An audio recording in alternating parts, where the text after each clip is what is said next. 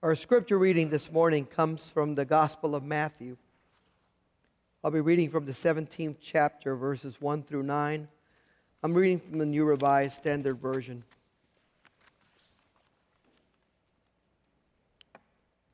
"6 days later, Jesus took with him Peter and James and his brother John, and led them up a high mountain by themselves. And he was transfigured before them, and his face shone like the sun, and his clothes became dazzling white. Suddenly there appeared to them Moses and Elijah talking with him. Then Peter said to Jesus, 'Lord, it is good for us to be here. If you wish, I will make 3 dwellings here, one for you, one for Moses, and one for Elijah.'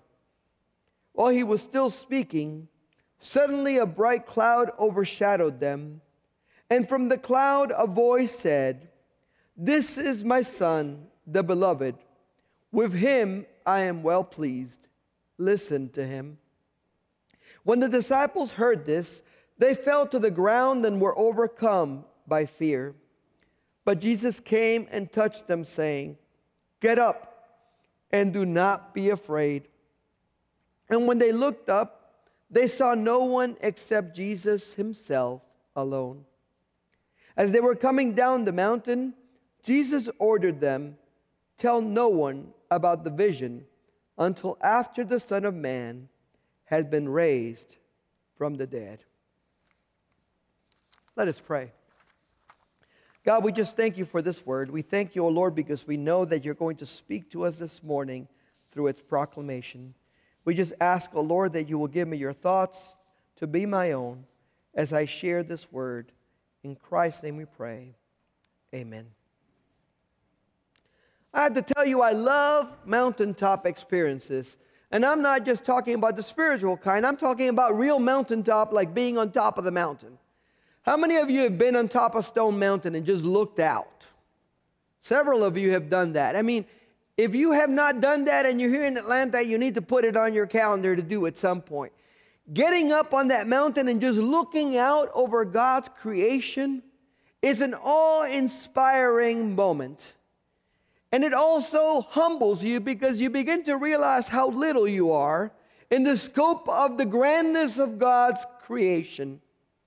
I love that mountaintop experience, the cool air, the looking out and being able to see as far as the eye goes on a clear day, and being close to God.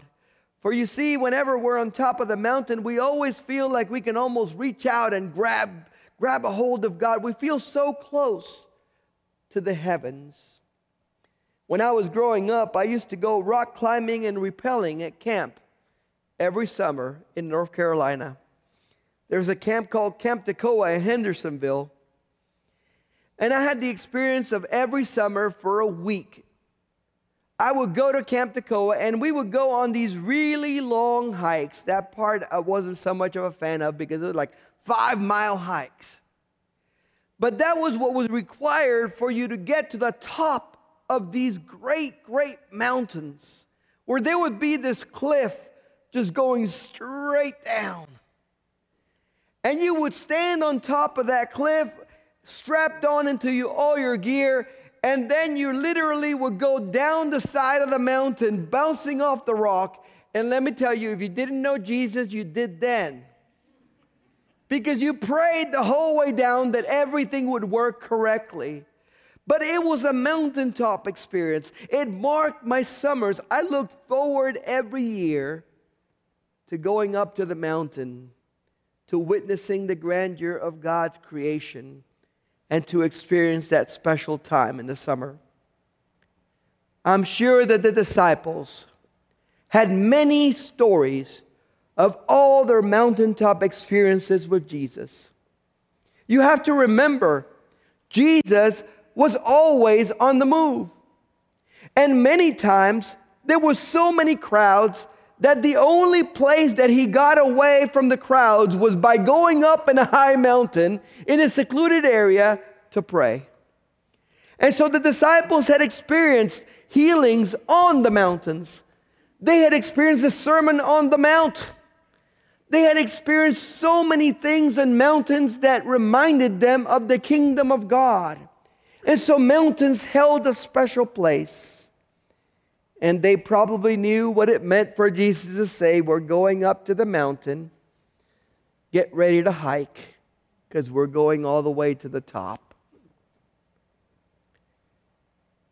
Jesus invites three of his disciples to come with him this time. Peter, James, and John.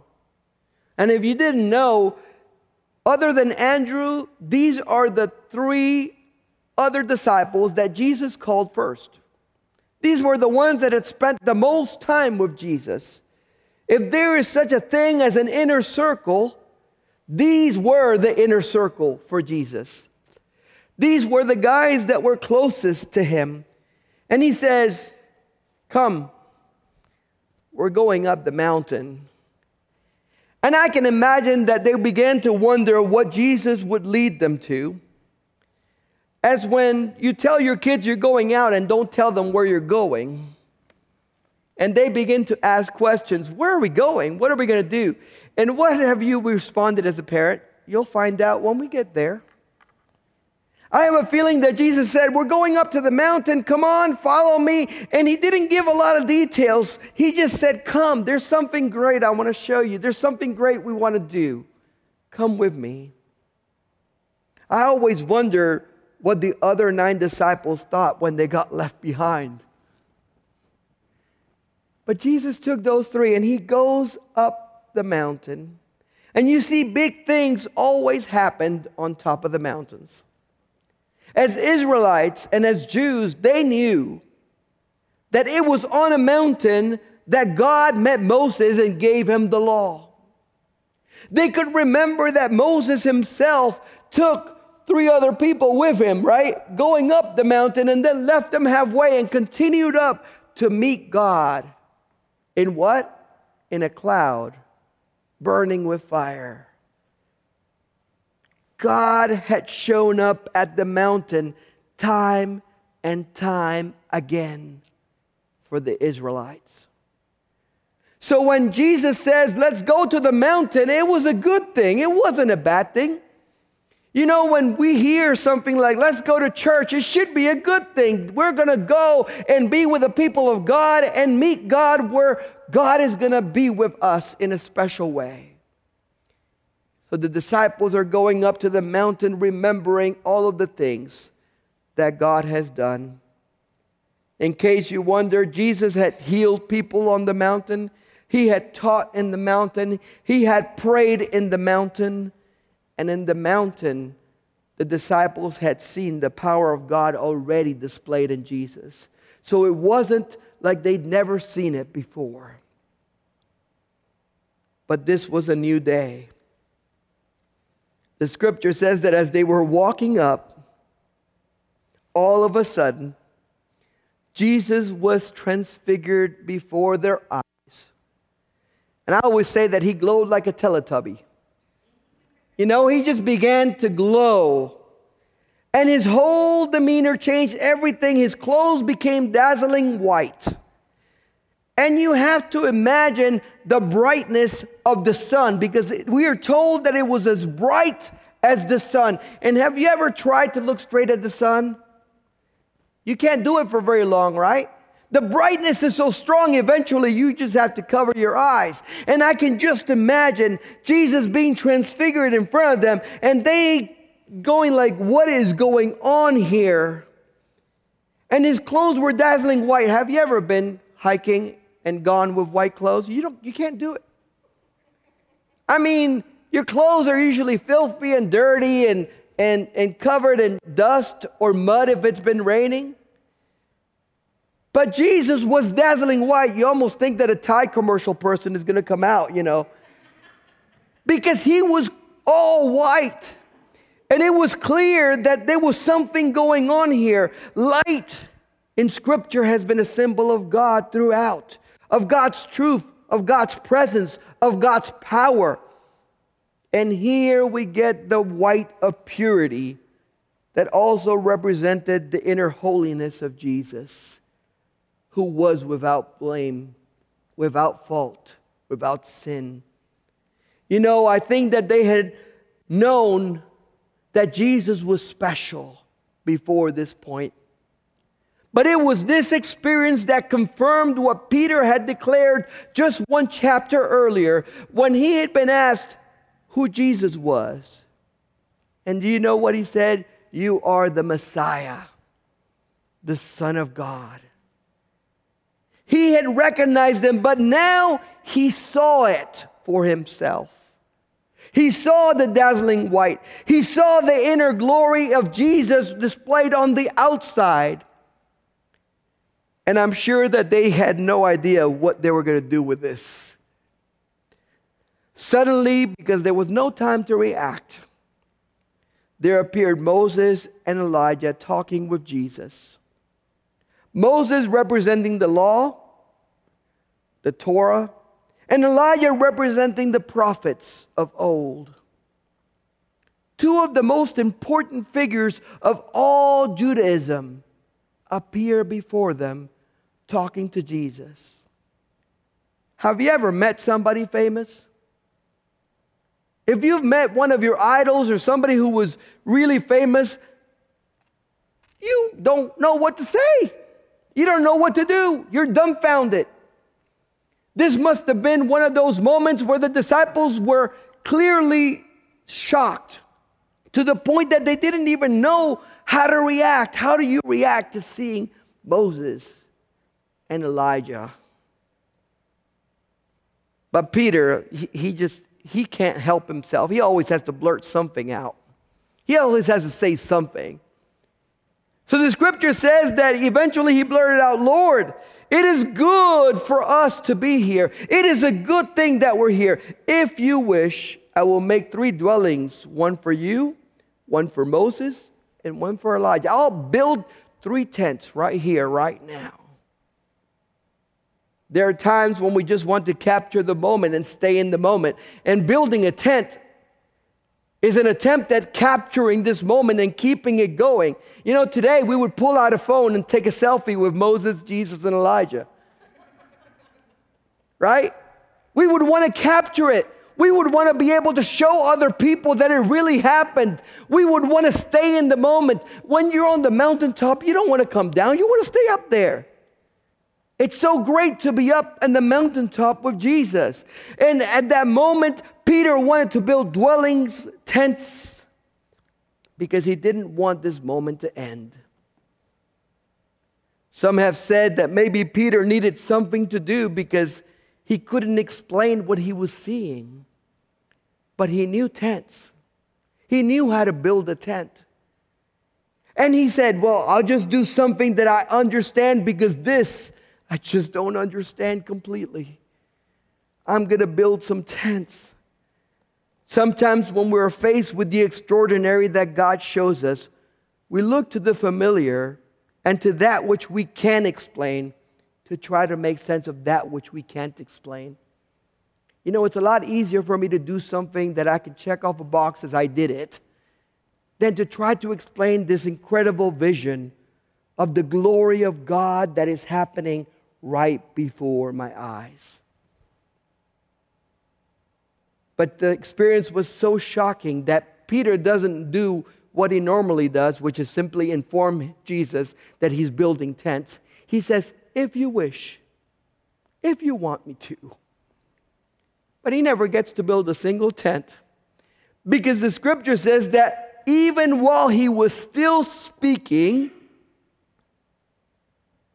a cloud, a bright cloud, overshadows the whole area of the mountain.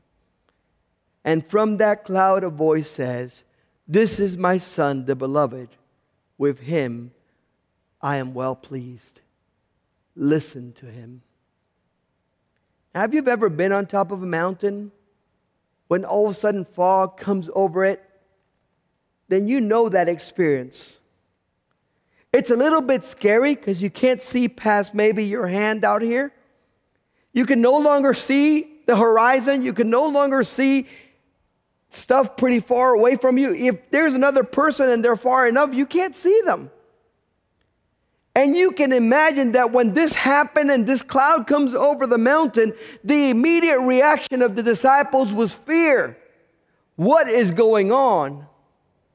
And then you hear the voice of God.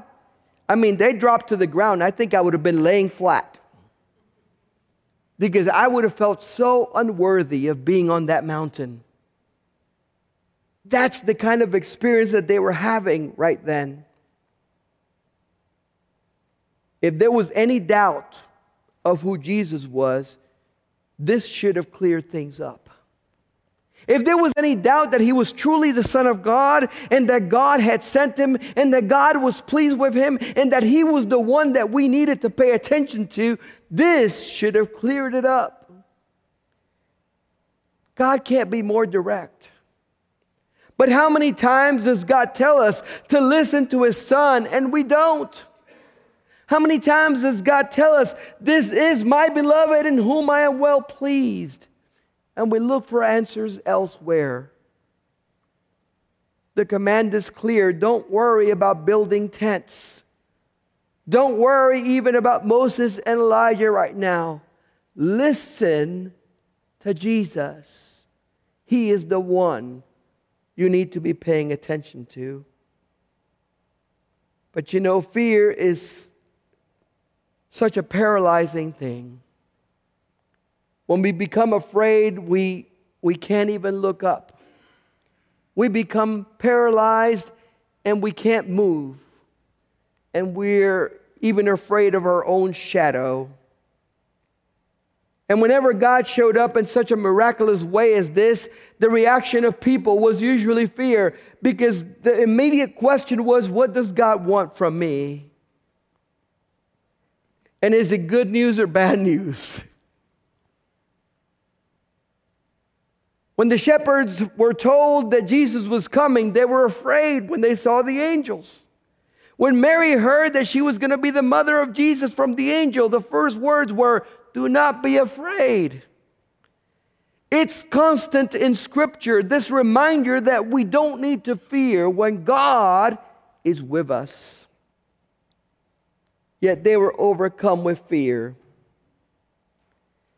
And then in one of the most touching moments of this scripture, we are told that Jesus came to them, touched them, and told them, "Get up and do not be afraid."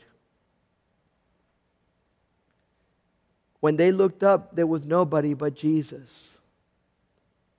The touch of Jesus brings comfort.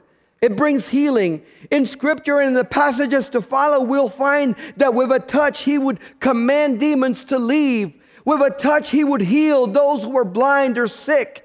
With a touch, he would ease fears and concerns. And Jesus showed his disciples his great love in reaching out in their moment of worst fear and letting them know that it was okay to get up, because he was still with them. And knowing that Jesus is with us needs to help us not be afraid. It is good to be here with you. Those were Peter's words. Is it good for you to be here today? Amen. Because the presence of God is here. Because we are here to worship the King of Kings. It should be good to be here. And every time we come to church, we should look at it as a mountaintop experience. It should be a coming to Jesus meeting every single time, because God is inviting us to come up the mountain. And you know, I think we would all be perfect Christians if we could just lay a few tents and stay here the whole time. But what's the problem? Eventually, we got to go back out into the world, don't we? Eventually, we all have to come down the mountain. Eventually, we all have to face the daily grind. Eventually, we have to deal with the everyday. And so that is the point in which we need to hear the Jesus words, "Get up, do not be afraid." Why? because I don't send you down the mountain by yourself. I go with you. I go with you. You don't go alone. The scripture says he took the disciples and they began to make their way down the mountain. And he told them, you know what, guys? Don't tell anybody about this until the Son of Man is raised from the dead. And I can imagine the disciples going, what? You mean I can't tell anybody about this incredible experience at the mountaintop? He's like, not until I come back. You see, there was so much ministry yet to be done, and Jesus was trying to tell them, it's not time yet. After I return from the dead, you'll be able to tell people about this vision. You'll be able to tell them about seeing me in that glorified state. You'll be able to tell them about the words that you heard from my Father, and it will be confirmation to them that I truly am the Son of God. But for right now, just keep it quiet. And you know that they didn't even make it all the way down the mountain before they went right back into the grind of ministry. They were met with a man who was possessed by a demon, and they had to go right back to work. And I have a feeling that for you, it's going to be the same way. Tomorrow morning, you'll have to go right back to work or right back to school. You'll have to go back to the grind of everyday life. And the only question is, will you go into it in fear or in the confidence of knowing that Jesus goes with you? Will you go into it knowing that he is going to be there to allay your fears, to heal your diseases, to give you strength? It's such a comfort to know that whenever we are afraid, Jesus reaches out his hand and touches us and heals us and tells us, get up. Do not be afraid. I am with you. When Jesus was going to ascend to heaven, do you remember the last words to his disciples? I am with you until the end of the age. I am going to be with you. I'm never going to leave you. He told them, I'm going to send a counselor. You have the presence of God through the Holy Spirit in your everyday grind to not be afraid. Because Jesus said he would never leave or forsake us. So get up and don't be afraid. Now, the temptation is for us to want to build tents and stay in the mountaintop. To say, you know what, I'm just going to stay up here. You all keep going down there. But it is in the valley that Jesus invites us to go back to those who haven't seen him yet, who haven't met him, who haven't known him as their healer and their savior and their friend. And so Jesus tells us to get up, to not be afraid, to come down the mountain, because there are still people that need to know of his great love. Listen to him, and you will find the way, the truth, and the life. And you'll be able to share that with others who don't know it yet. Let us pray. Heavenly Father, I just thank you for this word. I thank you, O Lord, for the mountaintop experiences that you give us, for the times in which we can come and be refreshed in your presence. We can witness your glory. We can feel your touch. But I also thank you, O Lord, that you send us down into the valley, and you come with us as we go to share your good news with those that don't have it yet. We ask, O Lord, that you will help us as we go into the grind of our week, as we go into the everyday, regular things that we need to face, that you will help us to know that we are not alone, that you are with us, and that we don't need to be afraid. Thank you, Jesus, for going with us. In Christ's name we pray. Amen.